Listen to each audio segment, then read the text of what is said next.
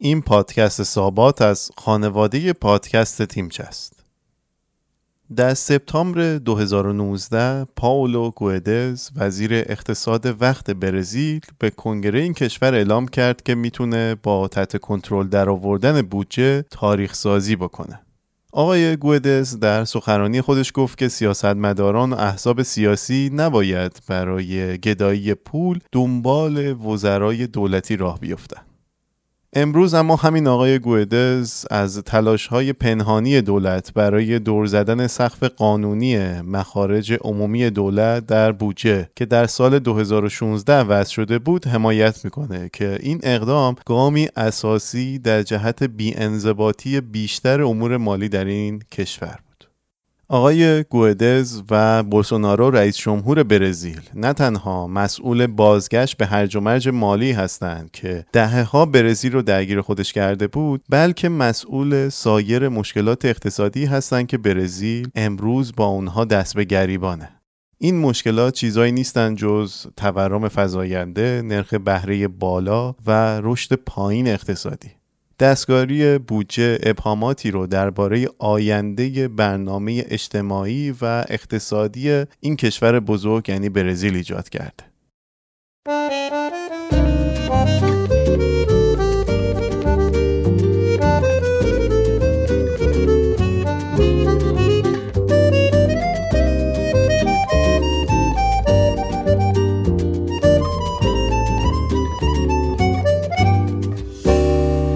as coisas devem ser bem grandes pra formiga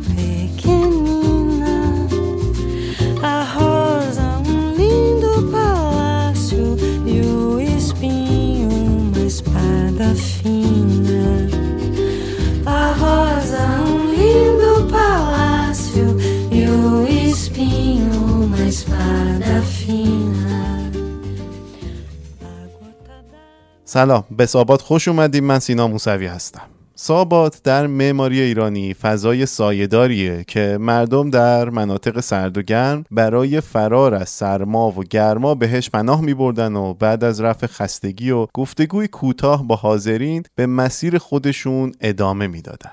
من در سابات همین کار رو دنبال می‌کنم و هر بار موضوعی رو که به نظرم جذاب بوده رو در کمترین زمان ممکن برای شما تعریف می‌کنم امیدوارم شما هم مثل من از شنیدن این موضوعات لذت ببریم این اپیزود قسمت دوم فصل سوم پادکست تیمچه است که در اردیبهشت و خرداد 1401 ضبط و منتشر میشه. همونطور که گفتم موضوع این اپیزود در مورد اینه که چطور دولت برزیل و علال خصوص رئیس جمهور اون بولسونارو به درد مشکلات فعلی دوازدهمین اقتصاد دنیا نمی‌خورن و و چطور به جای حل مشکلات خودشون دلیل مشکلات این کشور شدن.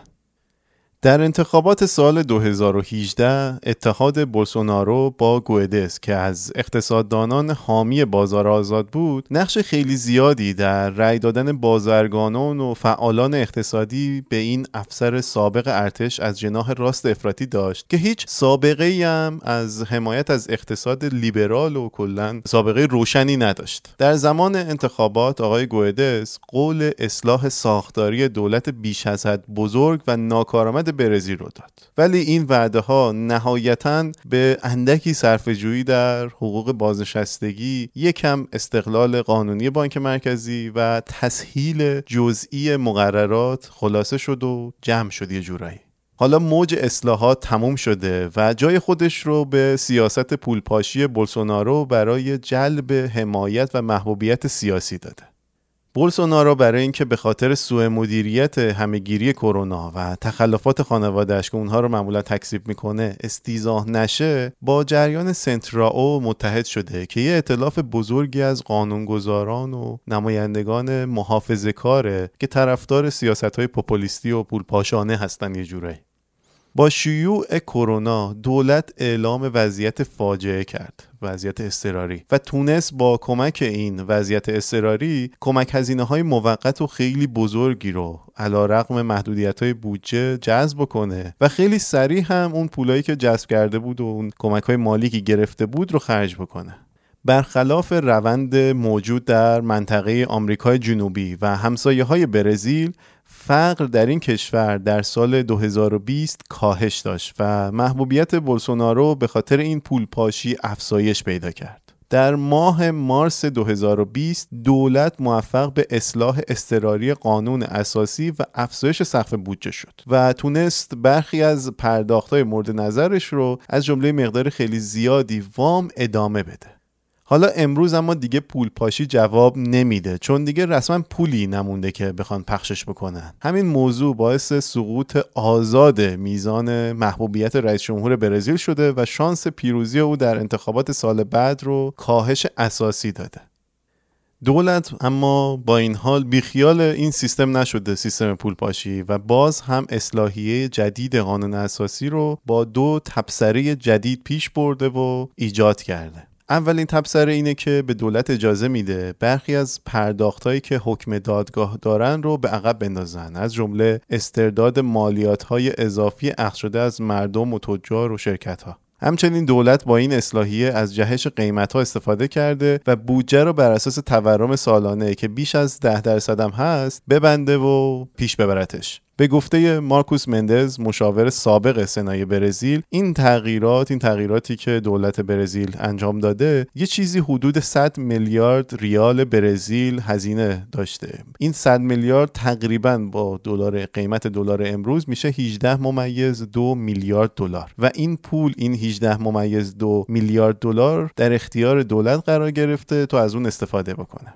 بخشی از این پول به برنامه آکسیلو برزیل تعلق پیدا می‌کنه. این آکسیلو برزیل چیه؟ یه برنامه رفاه اجتماعی که دولت برزیل در دوران ریاست جمهوری بولسونارو ایجاد کرد. این برنامه که شروع اون به صورت موقت در اکتبر 2021 اعلام شد توسط بولسونارو و بعد از عبور از دو مجلس قانونگذاری برزیل در 3 دسامبر 2021 به تصویب رسید و جایگزین برنامه قبلی شد که اسمش بولسا فامیلا بود. این برنامه که هدفش مبارزه با فقر جانشین برنامه بورسا فامیلا شد که طرح مبارزه با فقری بود که لولا داسیلوا رئیس جمهور چپگرای وقت برزیل در سال 2003 رو اندازی کرد. این لولا داسیلوا رو مطمئنم یادتونه. این رفیق جینگ آقای احمدی نژاد محمود احمدی نژاد که به ایران هم سفر کرده بود و احمدی نژاد هم رفته بود دیدنش و این داستان ها به گفته مارسلو نری کارشناس فقر در اندیشکده ورگاس این کار رئیس جمهور موجب افزایش پیچیدگی و ابهامات در دولت برزیل شده. دولت با افزایش 18 درصدی متوسط کمک های مالی به فقرا رقم این کمک رو به 217 ریال در ماه رسونده. با این حال آقای نری طی مصاحبه ای گفته که تورم موجب کاهش 32 درصدی ارزش ریال برزیل از سال 2014 شده. بولسونارو برای اینکه بتونه کمک مالی خودش رو ارزشمند نگه داره وعده افزایش موقت کمک ها رو داده که مطابق با اون به 17 میلیون خانواده عضو این طرح مبارزه با فقر حداقل 400 ریال در ماه پرداخت خواهد شد. ولی نکته جالب چیه؟ این روند افزایش. یه چیزی حدود چند هفته بعد از انتخابات انتخابات ریاست جمهوری برقرار رو و بعد از اون قطع میشه. یه جورایی من به شخصه یاد اون گونی های سیب زمینی میافتم اگه بدونی منظورم چیه.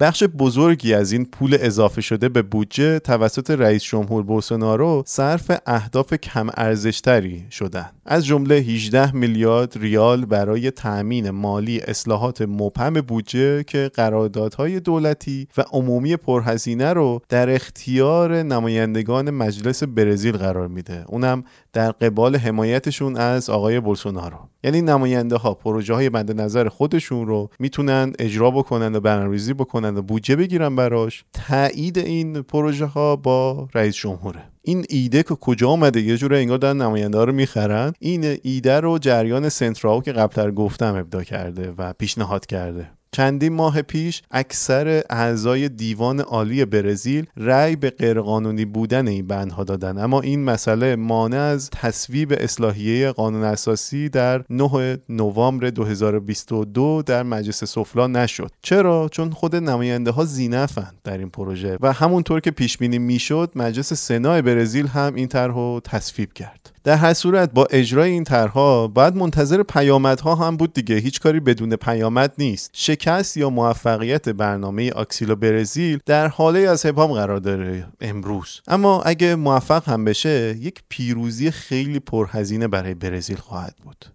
چهار تن از دستیاران آقای گوئدز همون وزیر اقتصادی که قبلتر گفتم چند ماه پیش به خاطر مخالفت با این اصلاحیه استعفا کردن. هرچند که علت رسمی و دلایل شخصی اعلام کردن. به گفته زینا لطیف اقتصاددان ساکن ساوپائولو نگرانی از سیاست پولی دولت که میشه گفت عامل اصلی تورم در برزیل هر روز بیشتر میشه. هدف از وضع سخت بر بودجه سالانه دولتی توقف افزایش بیوقفه مخارج عمومی و مخارج دولتی و پروژه های دولتی با هدف راضی کردن متحدا و رای دهنده ها با پولپاشی بیوقفه بود. و این کار یعنی اینکه افزایش مداوم سقف بودجه که بولسونارو داره انجام میده و مخارج دولتی که داره افزایش پیدا می‌کنه هیچ کمکی به بازدوزی ثروت و کمتر شدن بیعدالتی و ثروتمندتر شدن و درآمد بیشتر مردم نشده بلکه برعکس اتفاقا موانع بزرگی بر سر رشد و کارایی برزیل و اقتصادش ایجاد کرده. تضعیف بودجه و قانون و دور زدن مداوم اون و افزایش بیرویه خرج دولت نشون میده که بولسونارو و تیمش نه تنها برای محیط زیست حقوق بشر و دموکراسی بد هستند بلکه برای اقتصاد برزیل هم جز بدی هیچی ندارند و نخواهند داشت. نمونه این موضوع در کشور خودمون هم اتفاق افتاده. اصلا برای همینه وقتی این مقاله رو من خوندم انتخابش کردم. ما روزی نفت 150 دلاری فروختیم و حاصل اون یه چیزی حدود 120 میلیارد دلار نقدی در حسابمون بود. در اون زمان احمدی نژاد با دور انداختن بودجه و تبدیل کردن به کاغذ پاره شروع به پولپاشی و خرج زیاد و دادن وام های بلاعوض به خیلی از افراد مختلف کرد. تو همون زمان پایه پولی و تورمی که در سالهای بعد گریبان ما رو گرفت پایه گذاری شد و پایه اصلیش از اونجا گذاشته شد یه جورایی. در اون زمان کارشناسان اقتصادی اعتقاد داشتند تا دولت به صورت محلی و با کنترل کامل بدونی که به مردم فشار بیاره یارانه های پرداختی رو کم بکنه هدفمند بکنه و بعد آروم آروم تورم رو کنترل بکنه و از یه جایی به بعد به نقطه صفر رو تحت کنترل تورم و یارانه برسیم و با سرمایه گذاری مناسب روی زیر ساختامون می‌تونیم رشد اقتصادی خوبی رو تجربه بکنیم در اون سالها و سالهای بعدش هم یه اقتصاد قوی ایجاد بکنیم برای خودمون. اما همون جور که می‌دونید و می‌تونید حدس بزنید اما نجات برعکس همه این مسیر رو رفت. تمام 120 میلیارد دلار رو خرج کرد و تازه در اون زمان تحریمای آمریکا هم شروع شد و ما فروش نفتمون دچار مشکل شد. دولت یه روزایی توان اینکه حتی یارانه 45 هزار تومانی که وعده داده بود رو هم نداشت و با دست درازی به منابع بانک ها و بانک مرکزی و چاپ پول و دست گذاشتن روی منابع مالی تامین اجتماعی و غیره رسما ذخایر موجود در کشور رو خالی کرد. اینجوری میشه گفت اون زمان ما هم چوب خوردیم هم پیاز و هم بقیه موارد رو. دولت روحانی بعد از نژاد سال 92 به سر کار اومد. تو دور اول با فشار زیاد وزیر اقتصاد تلاش کرد تمام نقدینگی تو بازار رو جمع بکنه. نرخ سود رو برد بالاتر. پول ها بیاد در اختیار بانک ها قرار بگه نقدینگی کنترل بشه. اما اینقدر در این کار افراد کرد و اینقدر این کار رو ادامه داد که باعث رکود تورمی شد. حالا نه تنها تورم داشتیم رکود هم داشتیم و این بدترین مدل تورم می‌تونه باشه. و مشکل این بود که زیر بار اصلاح اقتصادی و مدیریت یارانه هم نرفت و اون فنری که در زمان احمدی شروع شده بود و فشرده شدن فشرده تر شد و فشرده تر شد و فشرده تر شد.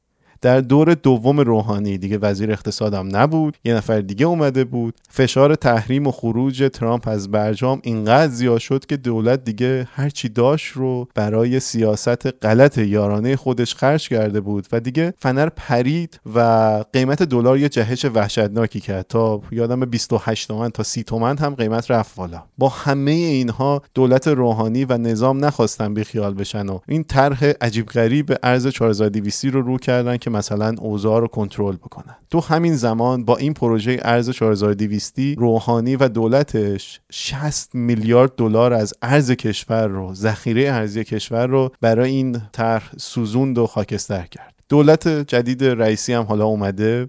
قبل از انتخابات در زمان تبلیغات کلی اولدروم بولدروم می‌کردن و می‌خواستن با یک میلیون تومن کار ایجاد بکنن و آموزش نداده بودن و این داستان ها و می‌خواستن بیان ایران رو بهشت بکنن. می‌گفتن ما تو کمتر از یک سال همه کار می‌کنی با 150 میلیون دلار و 350 میلیون دلار پول پاشی و دلار پاشی قیمت دلار میاریم زیر 4000 تومن. اما اومدن سر کار رو دیدن که نه. زمین سفته. تخصص و نگاه هم که ماشاءالله علل حساب ندارن. این کسایی که ما داریم می‌بینیم مشخصه از کجا اومدن و به کجا میرن. به جای اجرای سیاست کوچیک کردن دولت و کنترل خصولتی ها و شبه دولتی ها و کم کردن هزینه اونها و گرفتن مالیات از اونها یه هو تصمیم گرفتن که قطع یارانه انجام بدن که فشار زیادی به مردم عادی و فرودست جامعه میاره. اینقدر این اقدام خارج از عقله واقعا باور نکردنیه.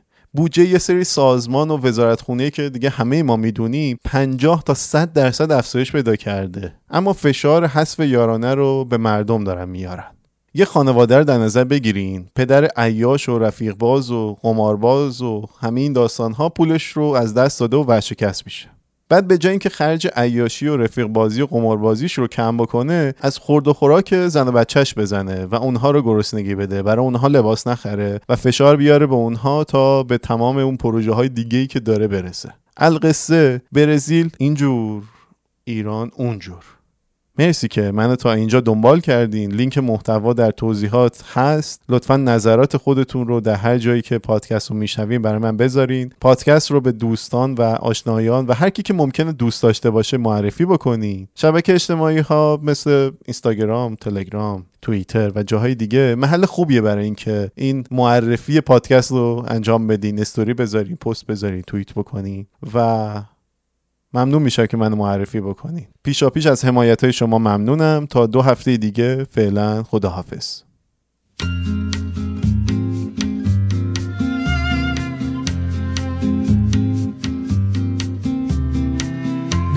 Nadar, nadar, nadar hasta que pueda. Quiero seguir nadando,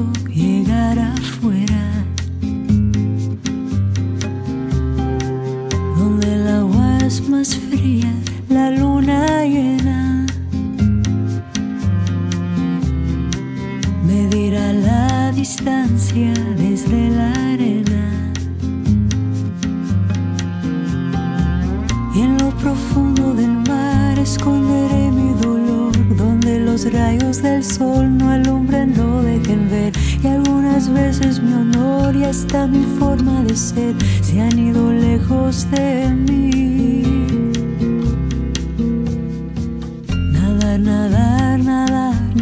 Hasta que pueda.